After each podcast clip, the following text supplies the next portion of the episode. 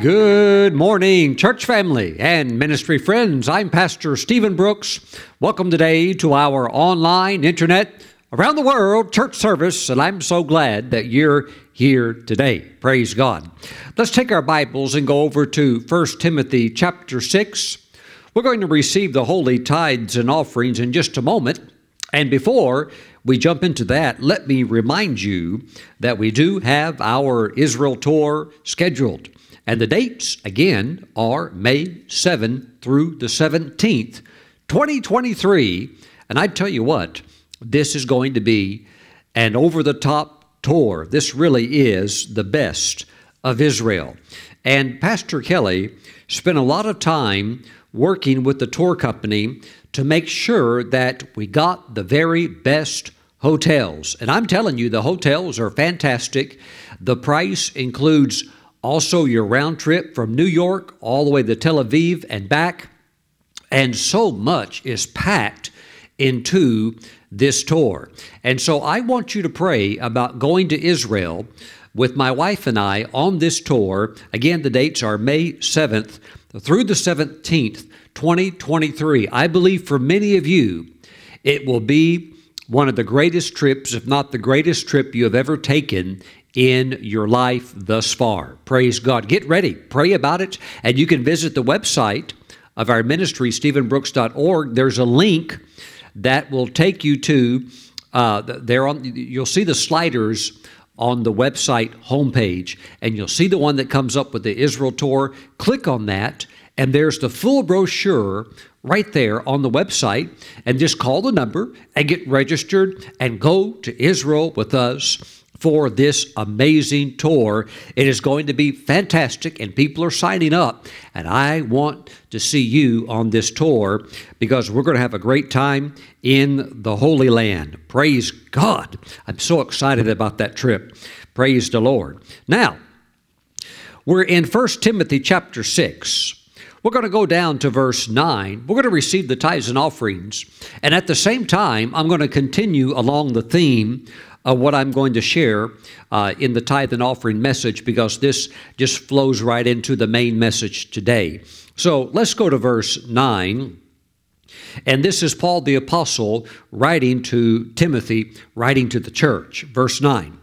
But those who desire to be rich fall into temptation and the snare and into many foolish and harmful lust, which drown men in destruction and perdition. For the love of money is a root of all kinds of evil, for which some have strayed from the faith in their greediness and pierced themselves through with many sorrows. Well, let's look accurately at the scripture again, verse 10 For the love of money is a root of all kinds of evil. Now, the King James Version says it's the root of all evil. So, we're going to give room for that interpretation because it's still pinpointing the great danger here with the love of money.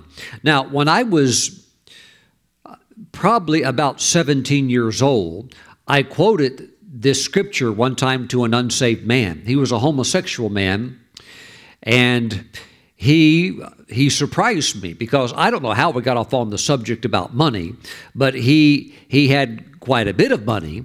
And I said, Well, you know, I said, money is the root of all evil. And he said, You know, I said, That's in the Bible. He said, No, that's not in the Bible. He said, You're misquoting that verse. So I had an unsaved, homosexual, practicing man tell me that I was misquoting a verse when I was 17 years old. And I went back and looked it up, and he was right. It actually says, The love of money, not money, but the love of money is the root of all evil. So, of course, we want to be very accurate in our study of the Word of God and our interpretation of Scripture. And I thank that man, actually, later, I thank him for helping me to see what that is actually being said there. But now, whether he came to Christ or not, because I was trying to witness to him all the time, I don't know, because I was only around him a little bit. But my friends, here in Scripture, let's understand what the Paul, uh, what the Apostle Paul is trying to get across, and this is dealing again with the love of money. And it is a temptation, the love of it, not money in general, because money is neutral. But money can cause a temptation, it can be a snare for some. You know, um, there were some years back, and there was a preacher that had written a really popular book, and it was popular in a good way. Not this was not like you know church psychology or pop psychology. This was a book full of miracles that he had had take place in his life. The book was actually very inspirational and inspired many believers around the world. But you know what? While during that time he was on fire, he, as his ministry began to rise, he began to get a lot of exposure to money. And something was in him where, while he had a lot, he was always wanting more. And he ventured into some things that really shipwrecked his ministry.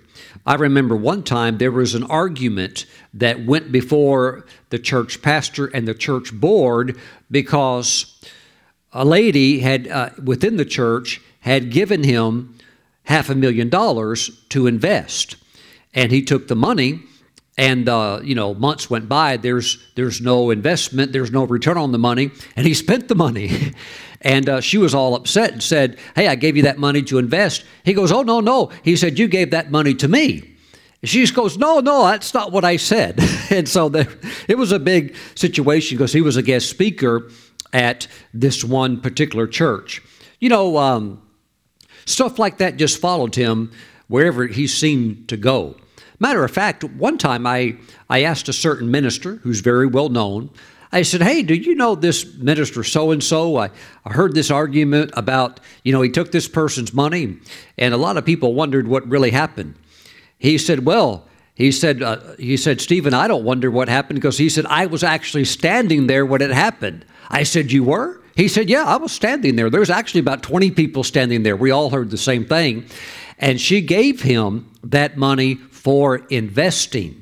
And so he knew exactly what he was doing. He talked a lot of people into them turning their money over to him so that he could, quote, invest it and, uh, you know, give it back to them with gains. But uh, he, he didn't do that. He took it and apparently spent it on himself. And later, he was actually taken to court because he did it again. Uh, this time, he took a million dollars from somebody that he was, quote, going to invest. Uh, that, that person never got the money back. It went to court. The judge ruled against him, and uh, he had to, you know, technically pay it back. I don't think he ever did. And for a while, I believe he even had to leave the country because of tax evasion and other th- uh, court cases that were against him. So these things can be uh, very, very dangerous, not just for ministers. I'm using ministers for example because this is my career field. This is the the uh, the stream that I flow in. But regardless of where God has you at, and as His lifting and His empowerment takes place in your life, you have to be greatly, greatly aware of these things. You know.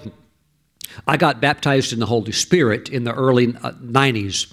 Uh, 1992. Uh, but in the latter part of the 90s, and also in the mid, uh, there were some ministers that got into trouble financially. I remember one particular minister because he lived in the state that I lived in and he had an incredible anointing and he had a very, very large church. He began to get into television. That did really well. He was, he was in demand literally all over the world because of the grace of God that was upon his life and the breakthroughs that he was experiencing and so forth. He was in great demand. But you know what? He had a situation where his house burned down. I don't, I don't know how it caught on fire, but his house burned down. So he went on television, this minister, and he told he told everybody, spoke to the camera and told everybody watching, you know, and you had no telling how many people watching around the world and around America. He said, "My house is burned down. We've lost everything." and you know, uh, you know all the emotional play that was put into that. We've lost everything. Well, what he did not say is that he had another house and he had a yacht and then he had other houses besides the other house. So while it was true that his house burned down and everything in that home was lost, he didn't tell the people that he's got other homes and he's got a big yacht. I mean, at the least, he could have lived on the yacht. All right, but he played that that um, ploy of misleading God's people, and pretty much also shipwrecked his ministry. Today, you don't hear anything about him. I'm talking about men that at one time were known around the world, and today you have to search to find them on the internet. There's not even a ministry website anymore. These things are very, very important. Those who desire to be rich fall into temptation and the snare, and into many foolish and harmful lusts, which drown men in destruction and perdition. God doesn't mind you having, having money. That's actually part of God's plan for you. He wants you to have money, He just never wants it to have you. And that's something that you have to stay alert because money can become a tremendous distraction to your devotion to the Lord. For the love of money is a root of all kinds of evil, for which some have strayed from the faith, not just ministers. People in all career fields, in all walks, in all stratas of life, uh, throughout the church have strayed from the faith in their greediness. And what happens as a result? they pierce themselves through with many sorrows. Mm-mm. Very, very interesting. You know, over the several decades that I have been in ministry, I have even seen pastors get wrapped up in MLM, multi level marketing, and they have actually uh, tried to pull their church members into it and get all of their church members to sign up under him so that all of that money is kind of like going up a pyramid to him and that rises and lifts him up uh, into a place where he becomes wealthy uh, and he just and I they do it in church. It's crazy. You would think like, hey, Look, if you want to do business, at least do it outside of the church. But to pull your own church members into that, oh, outrageous, outrageous. And uh, a lot of those people that I've seen do that, they're not even in the ministry even more. So we thank God for money, we thank God for riches and for financial increase, but we must utilize money very, very wisely, knowing the potential distraction that it can be. Praise God. Thank you, Jesus. Mm-mm. You know, I'm mindful of one really good church that has a lot of miracles. The pastor is rock solid. And I won't say what church it is, but I do know that when the offerings, the tithes and offerings are brought in on Sunday morning, it is so much every Sunday, they have to take it in bags and transfer it into pickup trucks. It's moved to a certain location, and it takes 5,000 people to count the offering, and it takes a couple of days for them to count it. That's, that's not a church in America, but that is a true story that happens to a church every Sunday on the earth right now where the offering is gathered in truckloads and it takes 5,000 people. And of course, the church is a lot larger than 5,000, but it takes 5,000 workers to count all of the money that comes in. Praise God. But see, they don't love the money. The pastor and the leaders, they utilize it for continual kingdom expansion. Praise God. Let's look just for a moment at Matthew chapter 6. The words of Jesus himself. Matthew chapter 6. And there are those of you that need to be very cautious in this area because God is lifting you up and you haven't, as the Israelites were told by Moses, you haven't gone this way before. So going over into the promised land, the land of Canaan, there's many things that are going to be competing for your heart, for your attention, and for your focus. And one of those things is money. So be aware of that potential temptation that works in that area. Matthew chapter 6, verse 24. No one can serve two masters. Now, that means we can't do it. No one, not me, not you, not anybody else. It's literally impossible. No one can serve two masters, for either he will hate the one and love the other, or else he will be loyal to the one and despise the other. You cannot. You just simply can't. It's not possible. You cannot serve God and mammon. Mammon, many believing to be a Babylonian spirit, mammon originating out of the concept of Babylon, of money and wealth.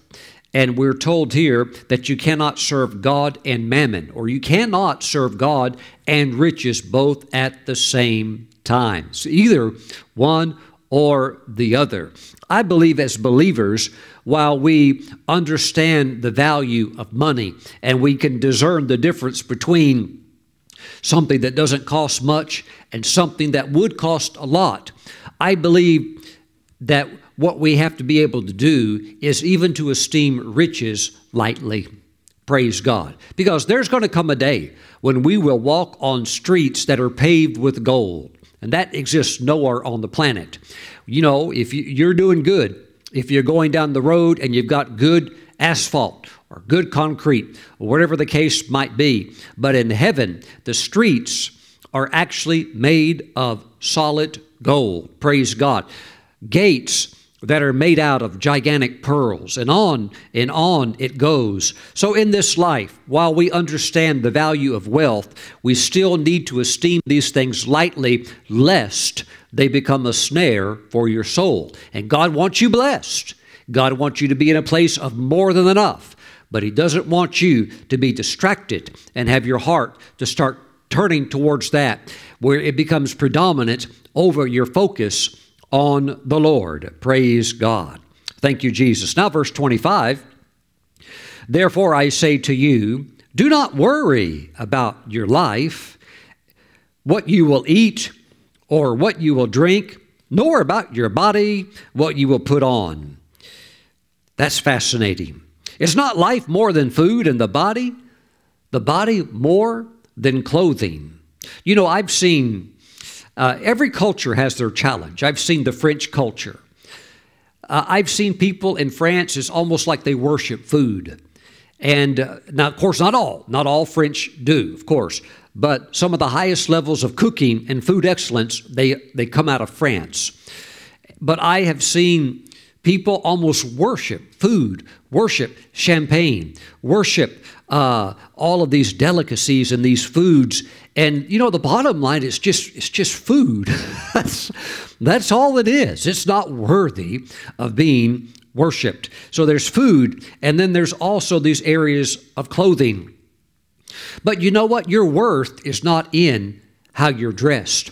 Your worth is in your address your ability to, to address others with dignity as an ambassador of Christ, full of the anointing, full of the Word of God, and able to speak a word in due season. It's your address, your ability to communicate Christ to others. It's not in your clothing, it's not in your dress. Yet some think it is. and of course, that doesn't mean we go around, you know, all discombobulated. But at the same time, we need to realize where the true weight, the true value, the true focus should lie.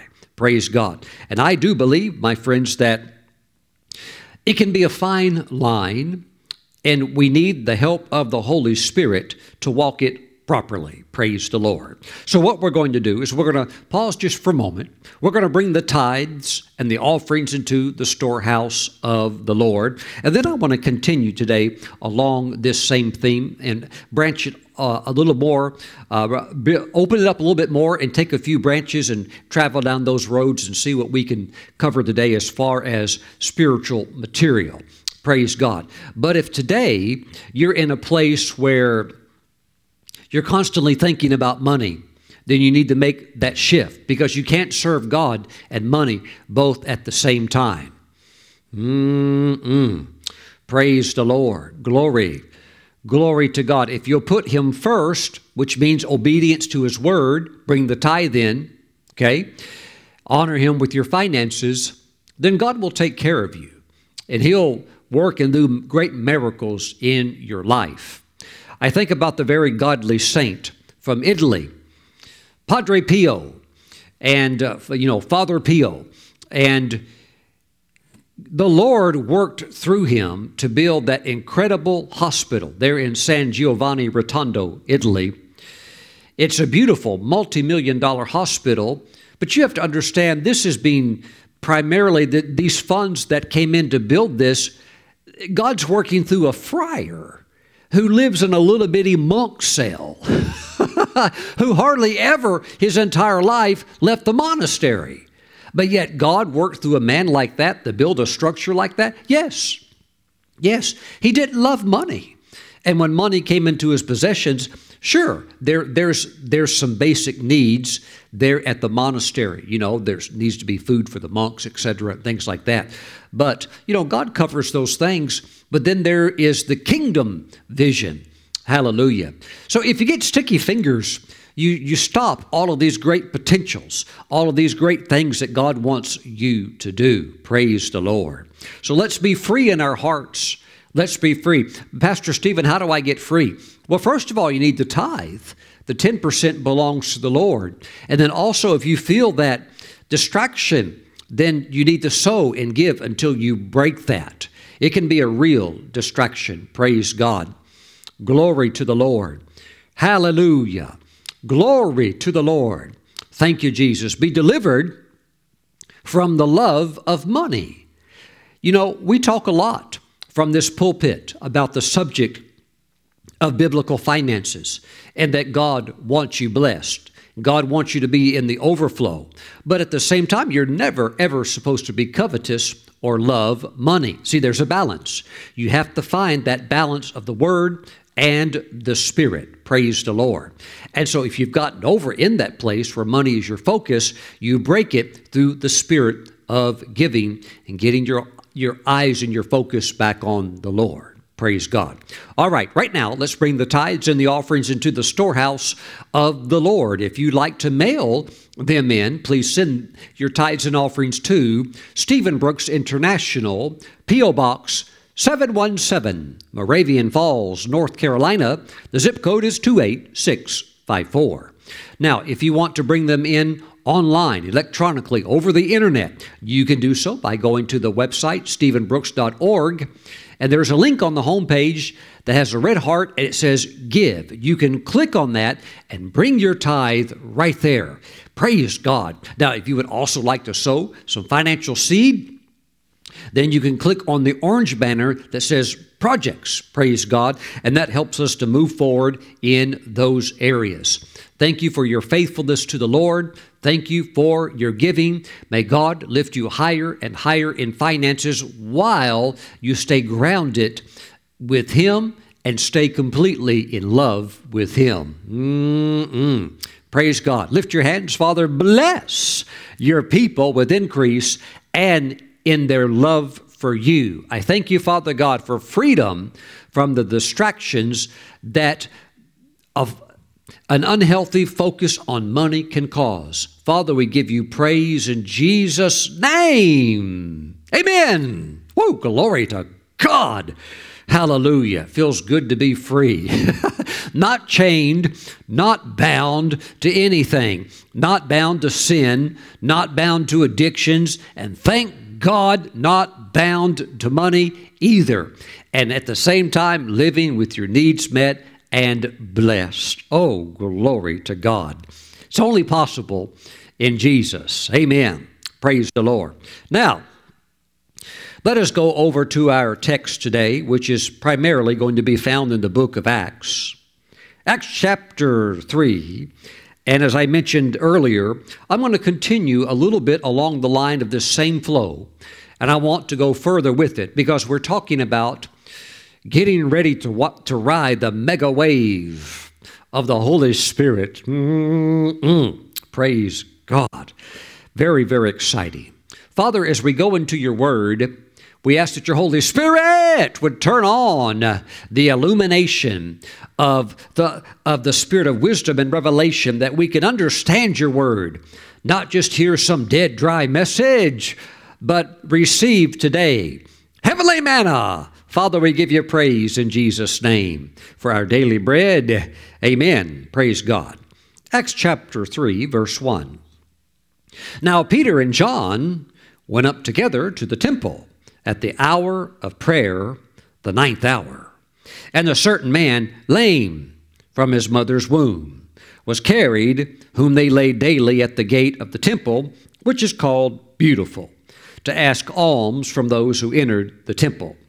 Who, seeing Peter and John about to go in, into the temple, asked for alms. And fixing his eyes on him with John, Peter said, Look at us.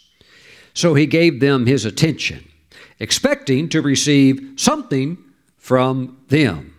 Then Peter said, Silver and gold I do not have, but what I do have, I give you. In the name of Jesus Christ of Nazareth, rise up and walk. So, which is actually better? Supernatural healing or a $10 bill? or a $100 bill compared to the anointing that he was walking in. Now we do we do have to be fair here in the sense that we can't we cannot take Peter and John based on this one verse, based on this one story, and then permanently classify them into some type of poverty camp, you know, where they're all poor. I have a feeling that Peter and John, because of their generous hearts and the lessons they have learned from Jesus, that they are constantly doing all they can, even with their own personal finances, to be an extension of blessing into the local church, to be a blessing to others that are in the faith, because there's tremendous unity flowing right now amongst the believers. Praise God. So we can't we can't say that they never had any money because remember, we know for a fact that Peter was married because Jesus healed his mother in law. So Peter had a wife, could have had children. And, you know, here we also see the story of John. John's there. And I do believe that the apostles were married, most likely had children, and so they have to be able to pay bills just like you and I do as well. So it's not possible that all the time Peter and John are walking around with no money, you know, looking for a handout or begging. No, they were Jewish. They well understood that poverty was viewed in Scripture, in the, the Torah, the Tanakh, in the eyes and then in the mind of God as being a product of the curse as being a product of sin. So they're not endorsing poverty, but they are very liberal and very generous, and for whatever reason at this time, they don't have any money on them. Let us also remember that they did not carry around wallets at that time with debit cards, credit cards, and uh, what we know as you know the currency of cash or fiat money. They would have had silver coins or things along that line. So Peter said, Silver and gold I do not have, but what I do have I give you. In the name of Jesus Christ of Nazareth, rise up and walk. And he took him by the right hand and lifted him up. And immediately his feet and ankle bones received strength. So he, leaping up, stood and walked and entered the temple with them, walking, leaping, and praising God. And all the people saw him walking and praising God. Then they knew that it was he who sat begging, begging alms at the beautiful gate of the temple. And they were filled with wonder and amazement at what had happened to him. Now, as the lame man who was healed held on to Peter and John, all the people ran together to them in the porch, which is called Solomon's, greatly amazed. Praise God. Glory to God. You know, there have been times when I, and there are times that I walk around with money in my wallet, but there's other times I walk around with nothing in my wallet. Why? I gave it away. I literally gave it away. I sold it. I sowed it by the leading, by the empowerment of the Holy Spirit. And so that doesn't mean I, I'm penniless and don't have any money. It just means at that moment I don't have any money. Praise God. Thank you, Jesus. So here we have, again, an area where we have to get the balance right. We have to walk this line right. Praise God.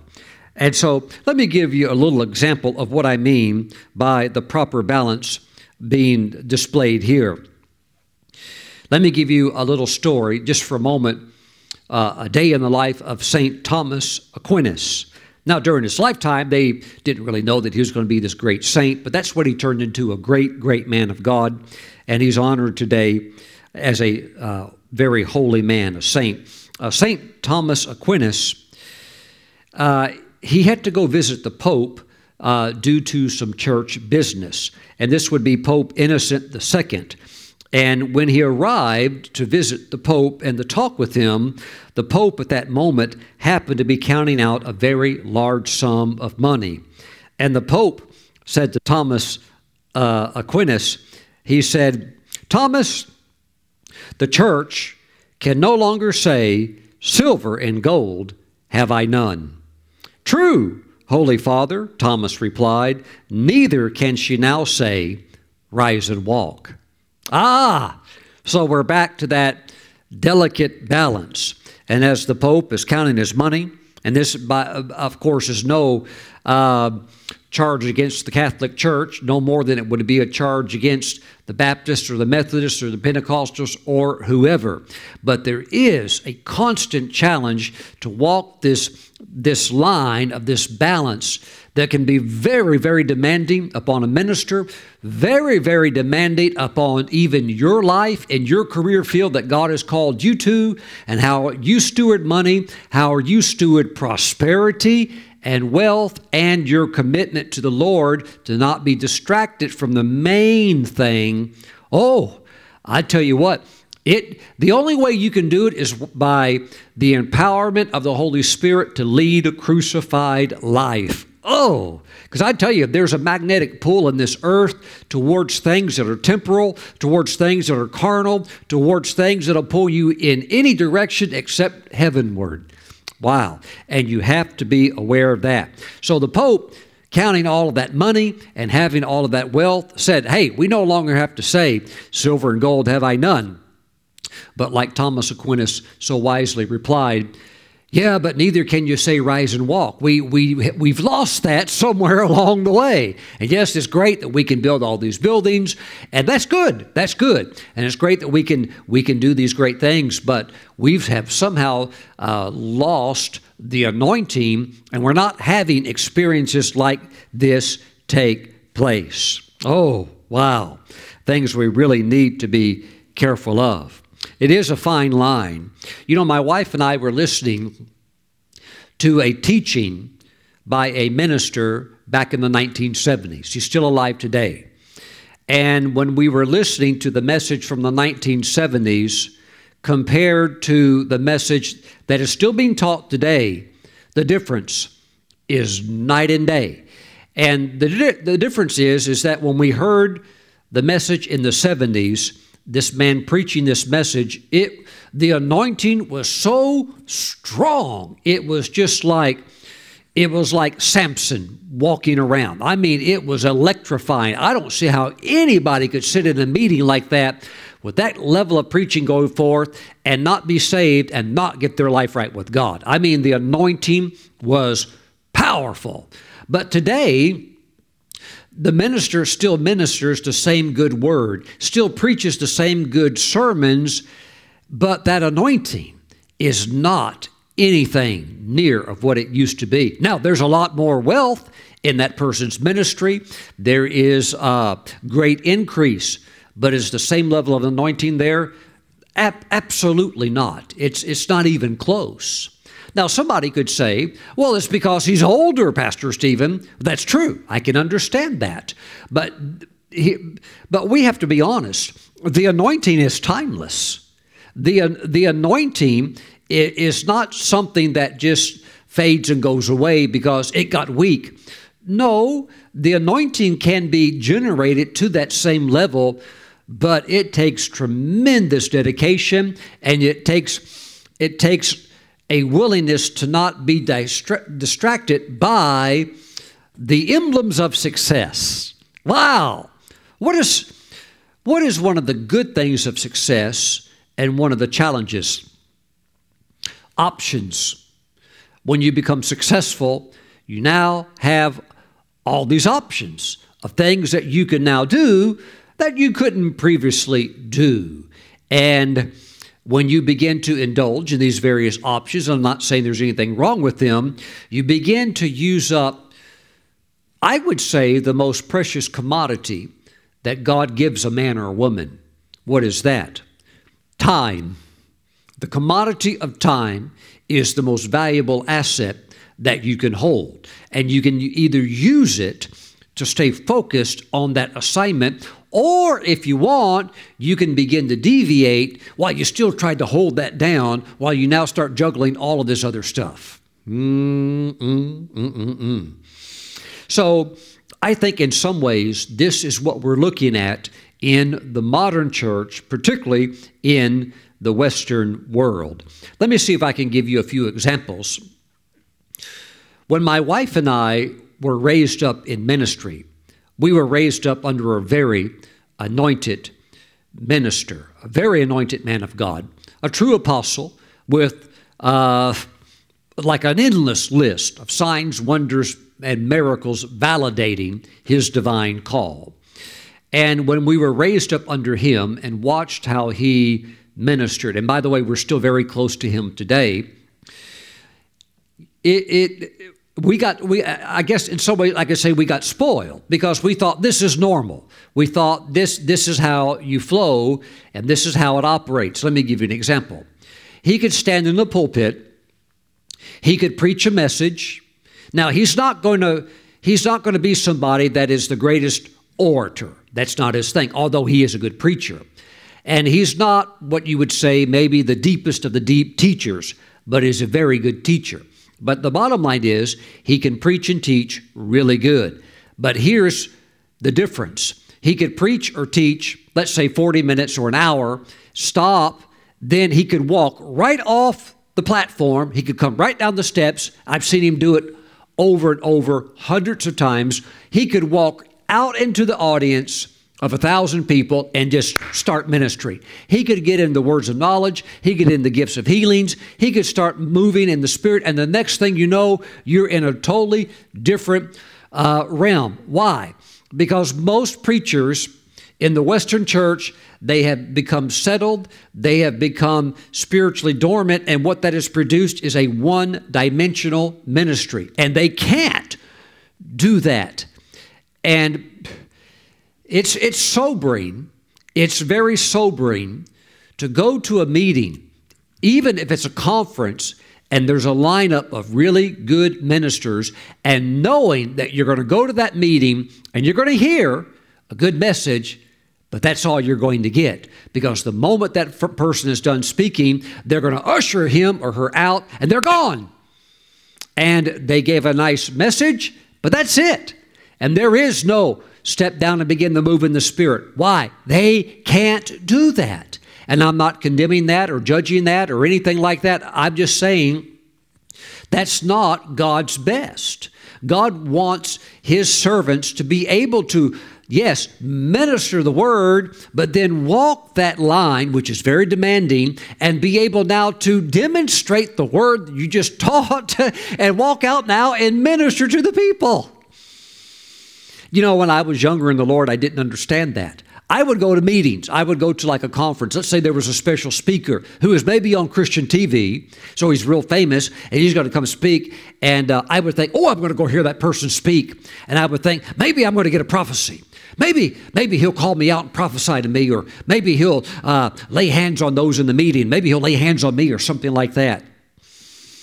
I eventually figured out it ain't going to happen.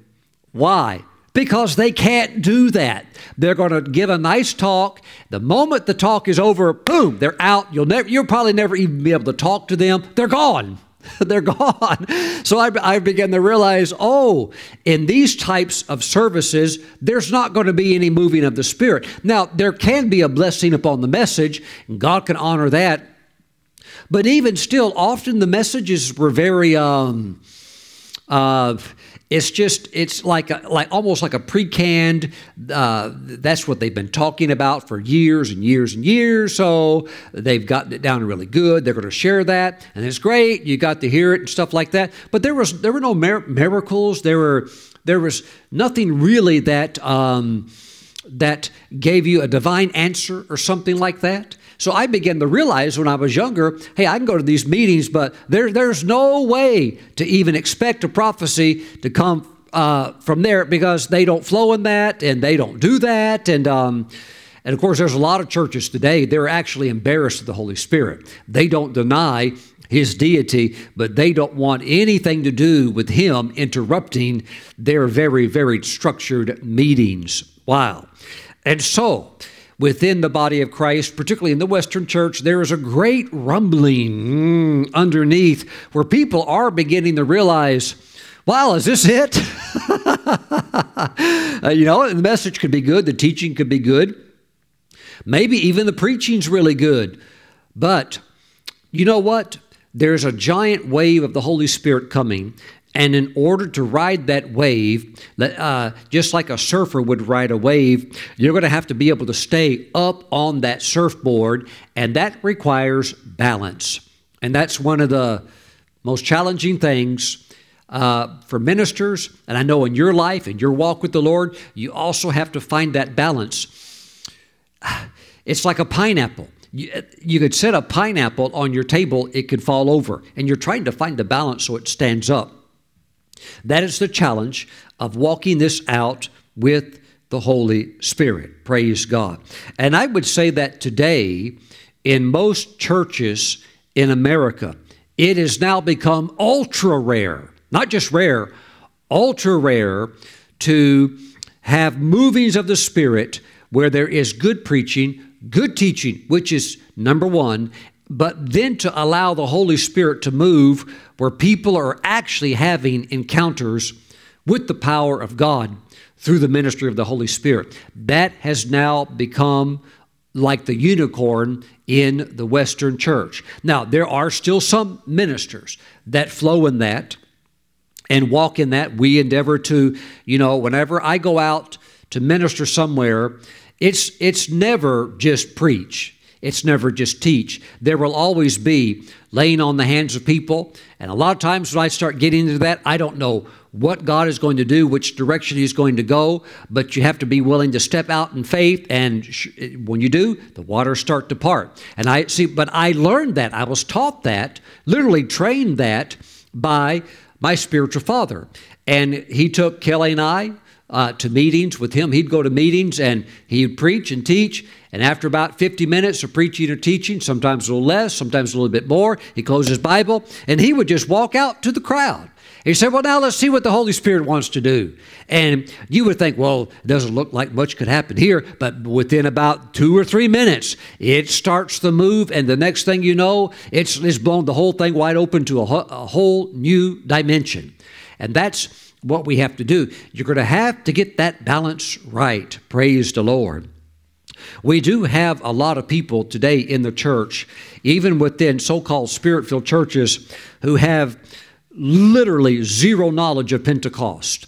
They have no knowledge, not even any historical knowledge of the depth of the Pentecostal movement, much less having actually seen genuine, valid signs, wonders, and miracles. They're, they're completely um, like oblivious to it even to the point of singing songs like God does miracles, but never stopping to think, you know, I've never even really seen him do one. I'm not talking about the miracle of salvation, which is the greatest one of all, but I'm talking about a real, genuine miracle healing or a real, genuine miracle that happened where the power of God came in. They have actually never, ever seen it in their entire uh, Christian experience. Praise God. But my friends, it's going to happen and it's going to be mega.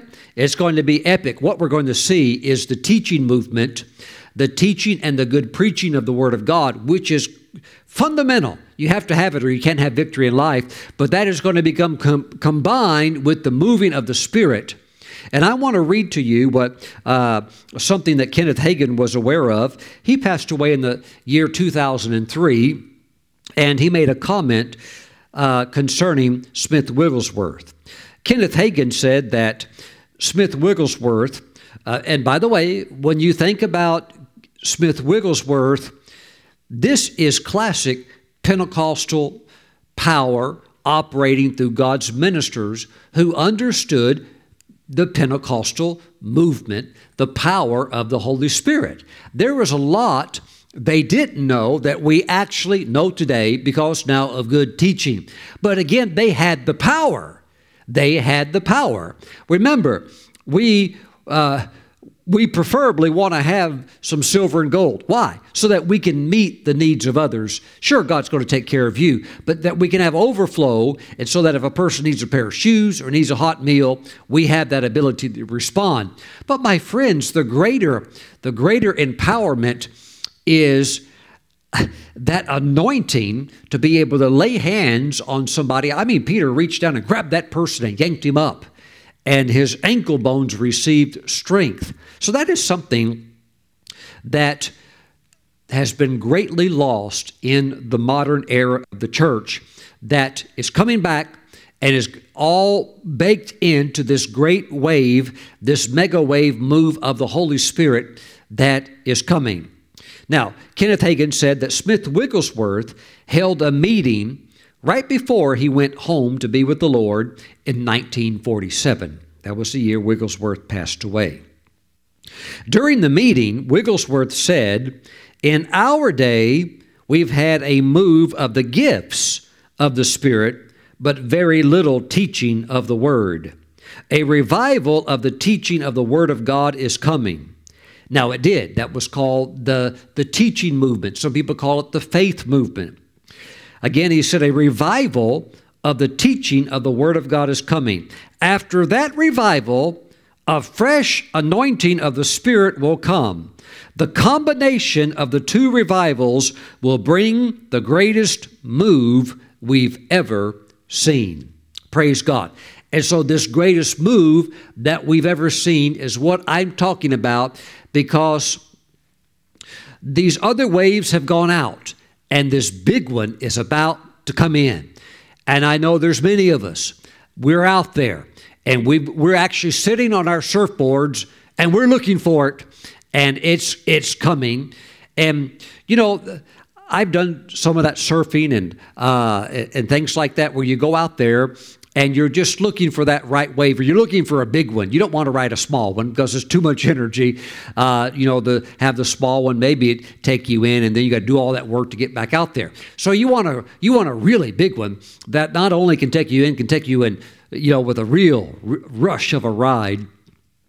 But you just sit out there and you can see the waves form. And some you can tell, well, yeah, one's coming, but it's too small. The, don't waste energy trying to catch it and then ride it. Wait for a really, really good one. And it might take five minutes, maybe a little bit longer. And eventually you do catch that big one. And that's the one you want to get on. And you ride it all the way in. But this is what's coming it's the teaching it's the knowledge of the word of faith which produces victory, an understanding of how to take God's word, take scriptures, take a hold of them, believe them, apply them in your life, and at the same time, walking with the Lord in a way where you maintain that strong first love that you have for God, and that anointing is fresh, sharp, and active. And that is that I'm telling you, it takes a lot of work to keep both of them built up at the same time. Mm-mm.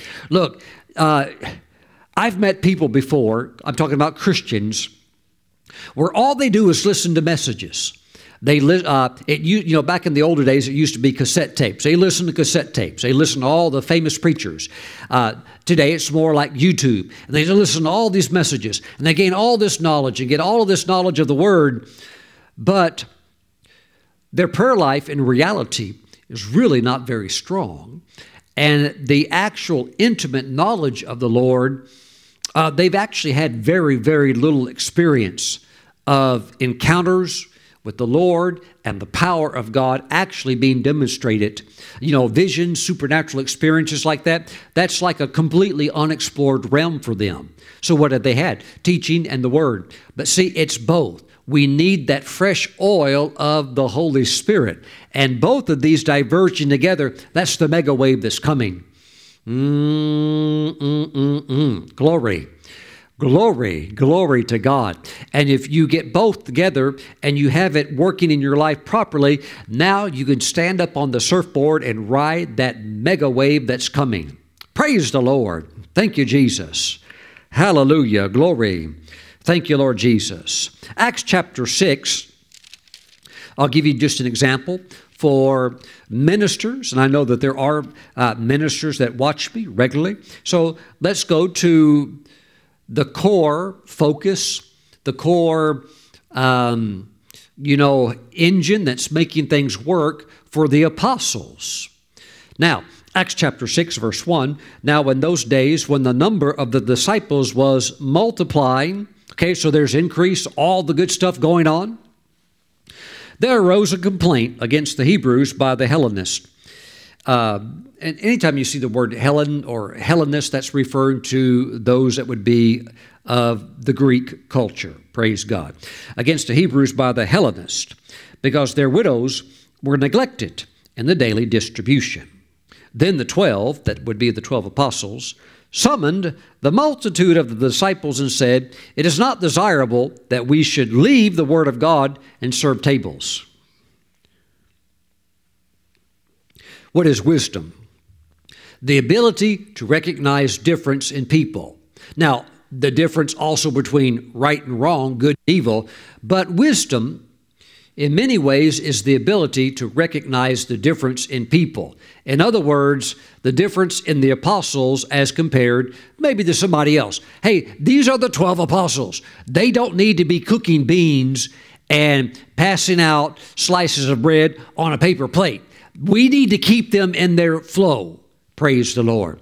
That is the ability to recognize difference. That's what wisdom is. What is honor?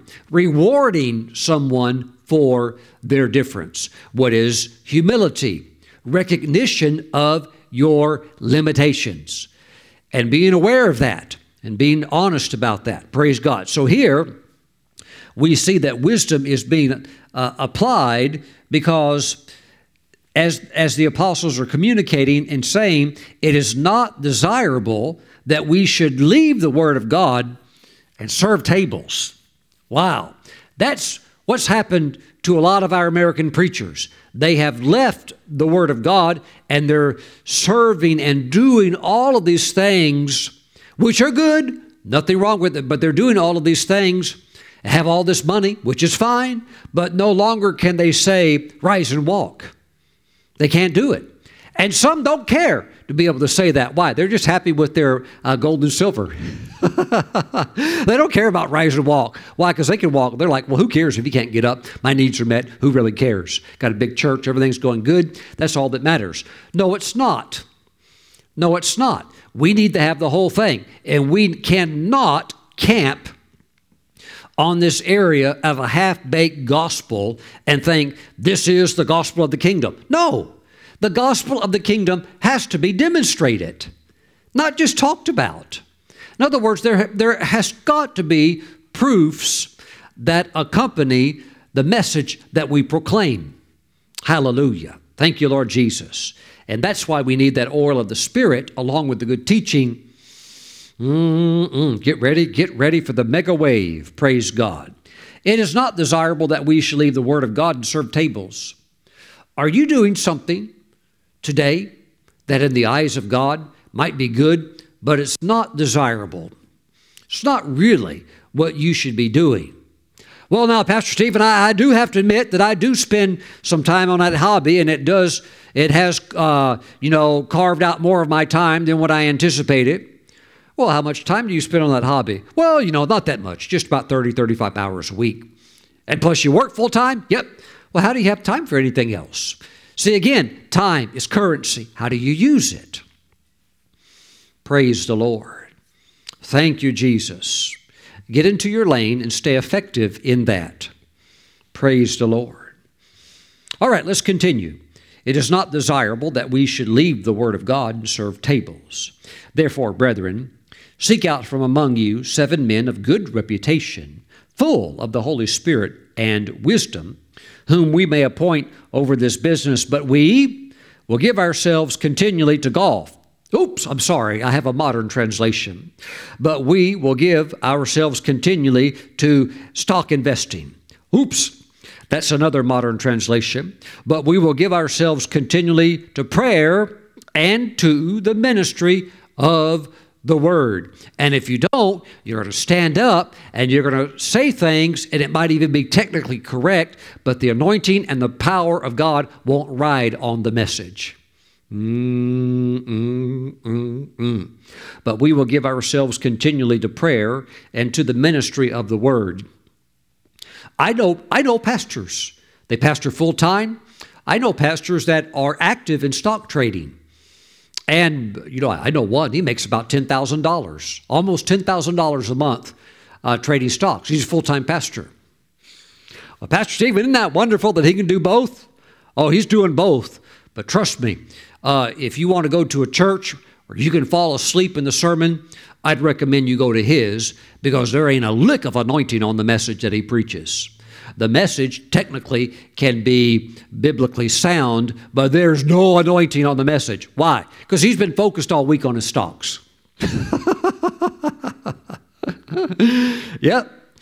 Mm-mm. He's not in the prayer closet, he's over there on the computer watching those stocks. I was at uh, the home of a minister one time, an, evangelist, and he and I were talking. He seemed to be distracted. And uh, we would talk, and every now and then, about every two or three minutes, I, the computer would go beep, beep, beep, beep. And after, after about, you know, talking with him for about 20 minutes, I, I just said, hey, uh, what's all that beeping that takes place here in your office on your computer? He goes, "Oh, brother Stephen." He said, "Those that every time I hear that beep, I get excited because it means a stock that I, I, have been trading has just been sold, or a purchase for another stock has just been made." He said, "I set it all up; it's all electronic. That's my stock activity going on." So imagine that he's in there trying to pray. He's trying to enter into the holy of holies with beep, beep, beep, beep in the background, and he's all excited. Oh, Jesus, I love you, and all this beep, beep, beep, beep, beep, beep, beep. How in the world? Are you supposed to get into the presence of the Lord where you're in the flesh? You have to get over into the spirit, but you can't with beep, beep, beep, beep, beep, beep, beep. You can't. Praise God. Which, by the way, is why his messages are really dry and boring, too. I mean, you listen to him preach, you think, wow, you're thinking, wow, hey, uh, that, this is like first grade. Can we go a little bit deeper? Wow, this is like merging onto the interstate where the speed limit is 70 and you're going 15 miles an hour. See, there's a reason for that. There's a reason for that. Because they haven't given themselves to prayer and to the ministry of the word. They've been giving themselves all kinds of other stuff. But see, they're content to do that. They're content to do that. Their needs are met. Their savings account is good. Their 401k is looking good. And so they're, they're just, they're happy. They're happy. And you're never going to even ever be able to stand up on the surfboard when the wave comes. You won't even be able to stand up. You, will be so out of balance if that's the way you're living. You won't even be able to stand up. You, even if you stood up, you're going to fall off. Woo! Mm-mm. I'm not saying it's not demanding, it's extremely demanding. And I'm not saying I'm perfect because this is something that we all, as we embrace this challenge, it takes a lot out of you. It really does. But I believe that God demands our best, lest we fall off the surfboard and perhaps not only embarrass ourselves, but something even uh, more weighty take place than that. What happened to Dr. David Yonggi Cho? Seoul, Korea, world's largest church. You know, when you've got a million church members, your church is doing pretty good. And by the way, those are all tithing church members. They're all tithers. So you've got a million church members. Technically on the roll, 800,000 but uh, honestly, way over a million, and that, that doesn't count all the other churches that grew out of their overflow growth. And but but you know, still the largest church in the world. How did they get there? Intense prayer, the preaching and teaching of the word, and a whole lot of prayer, walking close to the Lord. But somewhere along the line, with all the success and all the trappings of fame and success, uh, Dr. Cho fell off the surfboard. No condemnation. He repented and uh, turned back to the Lord. But it hurt a lot of people. And when he went before the judge, because there was there were some money problems, there was some embezzling, the judge said, "You actually deserve, because of what you did, to go to prison." But he said, because of your your great influence that you've had in previous years of being a good example, that was a great blessing to the nation. So I'm basically going to show a lot of mercy to you, and I'm not going to send you to prison. But his two sons, who did the same thing he did, they did go to prison. Now, Dr. Cho passed on a couple of years ago. But I tell you what, when you're up and writing, now the challenge is balance. Stay on the surfboard stay, for ministers particularly, stay at Acts chapter 6, verse 4, because there'll be all kinds of other things that you can give yourself to. Look, I'm trying to get many of you ready for the mega wave that's coming. This mega wave is portrayed prophetically in the feast of the Lord, the feast of tabernacles, also known as the feast of the ingathering because this is when all of the best of the land is harvested. And there is going to be a great end time harvest of souls. The gospel, the gospel of the kingdom, will be preached into all the earth. And Jesus said, and then the end shall come. So we haven't done that yet. That is going to be fulfilled through a great, mighty move of the Holy Spirit. Now, let me say this I do believe that the end time move of the Spirit of this great harvest of souls, when it begins to roll, it's going to go quick. And I'm not saying it will only maybe be a year or two, but I think uh, this is not something that's going to go on for 100 or 300 years. No, no. The end times is a brief period of time, and God moves very, very quickly within it. So this harvest is going to be up, it's going to take place. There's going to be a great ingathering of souls. There will also be a lot of equipping that takes place in the midst of that, a lot of training. But my friends, it will demand our all. And what you have to do is position yourself for it now. So would you see it coming? You're, you you get your surfboard, you get ready, and that thing just picks you up, and the next thing you know, you're riding. But now you have to stay up. You have to stay up. And as we know, balance can be very challenging. Balance can be very challenging. Do I believe in prosperity? Absolutely, because it's included in the covenant when we meet God's terms and conditions. And we need it. We need it. But at the same time, we're not going anywhere without the anointing. We're not going anywhere without the power of the Holy Spirit. It will be a gospel that is only presenting part A without part B. The gospel of the kingdom demands that the message have proofs. Praise God. And of course, there's going to be plenty. Glory, glory to God. Lift your hands. I want to pray for you. Father, those that are watching today, they, they want to ride this wave of your Holy Spirit. Thank you, Father. Thank you, Father.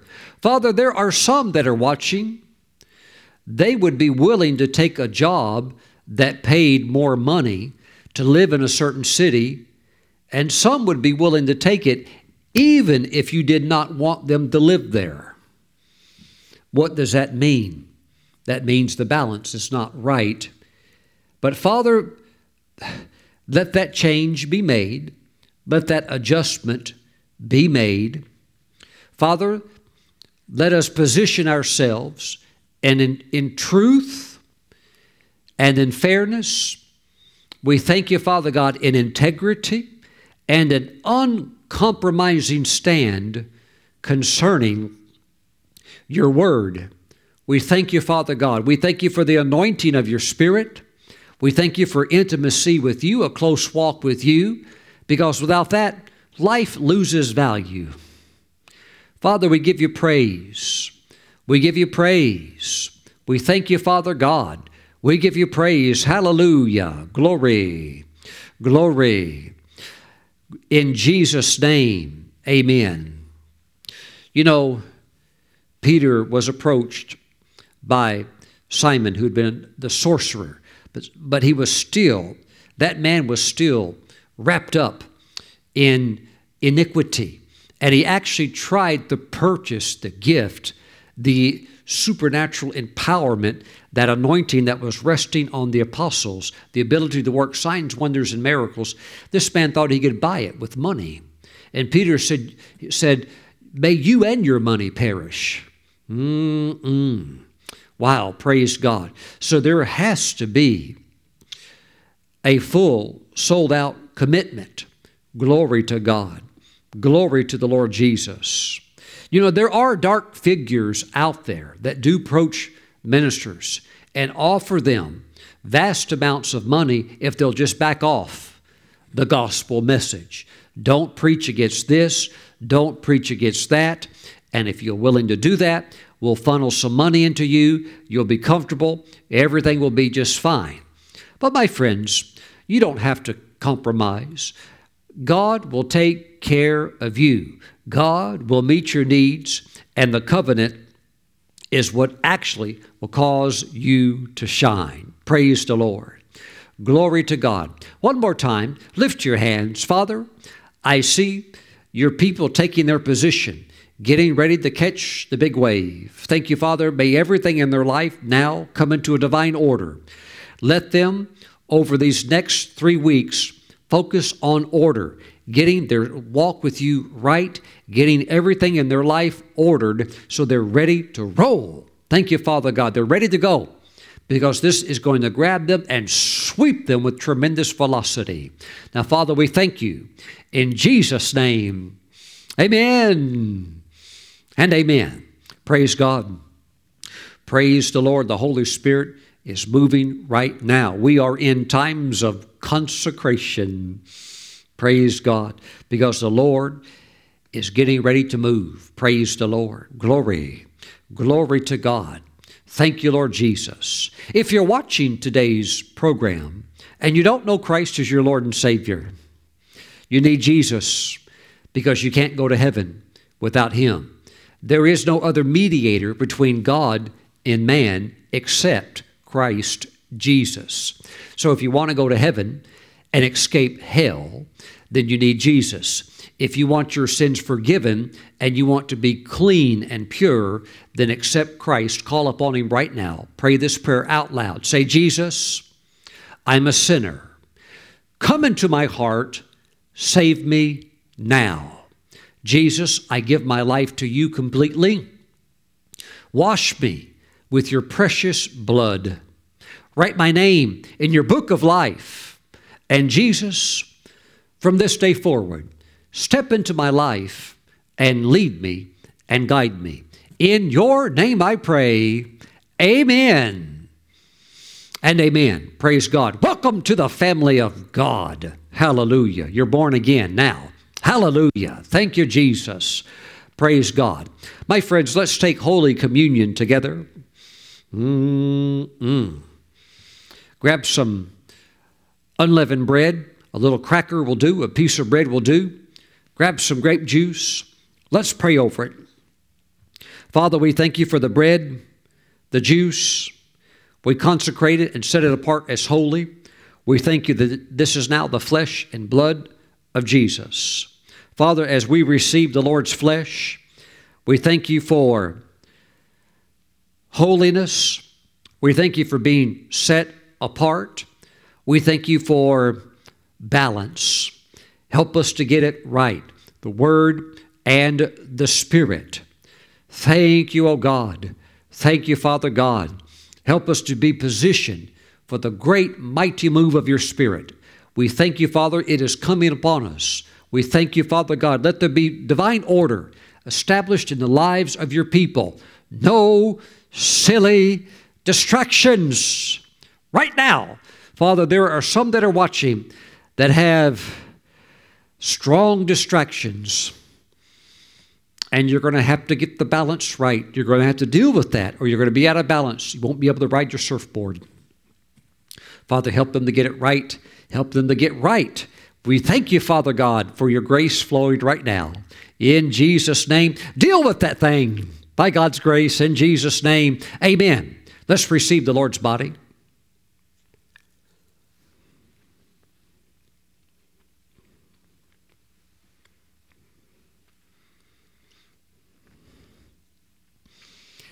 Father, thank you for the blood of Jesus. We thank you that what is not in Christ is not permitted to be in us. We thank you that Jesus was not distracted, he was a man on a mission.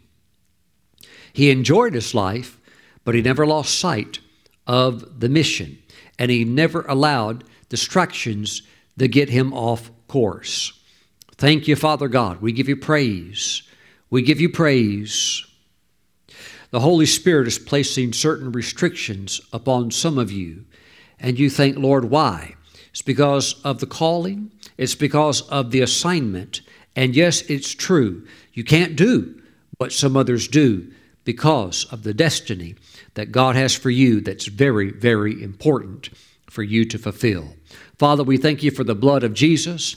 We forgive anybody that has sinned against us. We bless them and we move on with you. We thank you, Father, for clean hearts, clean hands, and a right walk with you. Father, we thank you for a clean conscience, and we give you praise in Jesus' name. Amen. Let's receive the Lord's precious blood.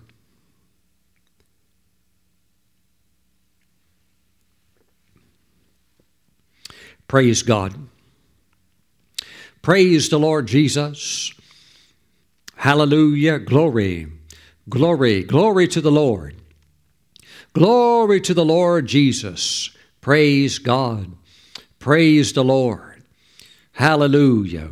Praise God. You know, I remember one time when I was traveling in the motorhome, my wife and I preaching all over the country. And uh, one day when I was driving in the motorhome, it shut off on me. And it happened to do so when I was driving down the Interstate 40, which crosses the country. And I was on another cross country trip.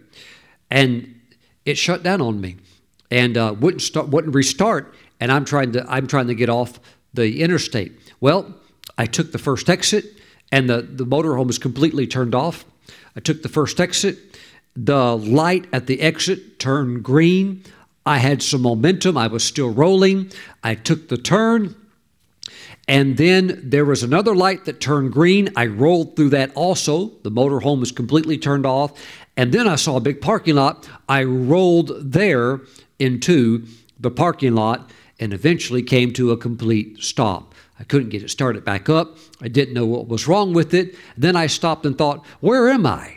And I had rolled into the parking lot of Bellevue Baptist Church. And a truck pulled up it was one of the workers there, and uh, he had a pickup truck and he rolled his window down. He said, Everything okay? I said, Well, we're fine, but something's wrong with the motorhome. And um, he said, Wait here. I said, Well, I certainly will. I can't go anywhere. And within just a few minutes after that, another truck p- pulled up. He had gotten on his uh, walkie talkie and had called their automotive department. What I didn't know is I just rolled onto the church campus where this church, uh, they had about, at that time, maybe, maybe 15 or 20 buses, big diesel buses, and they had a full time automotive department. So they just sent a couple of guys from their automotive team over and they began to go to work on my motorhome and try to figure out what was wrong with it. And um, basically, what was wrong with it was the fuel pump had gone out and it was $1,500. Well, later that day, uh, by the way, we were there for a couple of days. They put us up, took good care of us. They had a full RV hookup. We plugged into it, and um, we just couldn't go anywhere because the engine wouldn't start. But, you know, I've got a generator, and we're all comfortable and had a great time, actually, while we were there. Um, But what happened is uh, I called my friend Dr. Wade Taylor, one of my mentors at that time, and uh, we were just talking along. He said, Well, Stephen, where are you at today? I said, Well, I'm uh, in Tennessee, uh, kind of stuck here because I've got a problem with the motorhome. He said, Well, what's wrong? I said, Well, the fuel pump's gone out. He said, How much does it cost to get a new one and have it put in? I said, $1,500. He paused for a moment and he said, Well, isn't that interesting? I just happen to have right now $1,500 on me. He said, I'm going to send it to you immediately so that you can go get that new fuel pump. And so he sent the money immediately. I was able to get it replaced and put in. Of course, as soon as they put it in, it works perfectly. The brand new one was perfect. They diagnosed the problem perfectly. And, you know, I talked with Wade a few days after that, and he said, I'm so glad I had that money. I said, Well, me too. He said, and he said, I just happen to have it. You know, he said, Normally I wouldn't walk around and have that on me, but I just happen to have that exact amount. Isn't that fascinating? Now, the moment he gave it, uh, he could have literally said to somebody, Silver and gold have I none, but such as I have. But see, the thing about him is he had both. He would have those uh, th- that ability to have a blessing like that, and he would often, uh, not not often, but he he would often have that financial strength. But he also had that anointing, the the flow in that anointing. Praise God. Thank you, Jesus. My friends, develop yourself in the Lord so you are walking in the fullness of what God has for you. Praise the Lord. Glory. Glory to God. I see you as always having your needs met. I see you, when it's needed, always being in the overflow so that you can respond in those Holy Spirit opportunities. Praise God. Glory to God. And I also see you understanding that the true focus is that anointing, the empowerment of the Holy Spirit, which does things that money could never do. Praise the Lord. Mm-mm. Praise God. Praise God. I have met ultra rich people with uh, net worths that are over $100 million, and they have expressed their exasperation of situations in their life that money can't fix because it takes something beyond money. It's now over in the God factor. It's only stuff that God can do. This must be our primary strength. Praise God. Father, bless your people today. I thank you for balance and that ability to ride the Holy Spirit surfboard of that tremendous wave of your Spirit that's coming. In Jesus' name, amen and amen. And my friends, as we say goodbye for today, please don't forget about our tour for Israel, May 7th through the 17th, 2023. It's going to be tremendous. Please call the 800 number, sign up, and register because I want to see you on that tour. We're going to have a tremendous time together. The number 1 800 929 4684, option 2. And yes, we have had people inquire that want to go on the tour, but they don't live in America. They live in another country, maybe the UK or something like that. They're asking, uh, Pastor Stephen, can we go? Uh, but we're flying in from a different location. Yes, you can. The travel company will work with you on that, and they'll they'll make everything smooth and easy for you. Call them and get registered, regardless of where you're at in the world. Let's go to Israel together. Have a great time. Get signed up. And again, thank you for watching. Have a great week. Bye bye.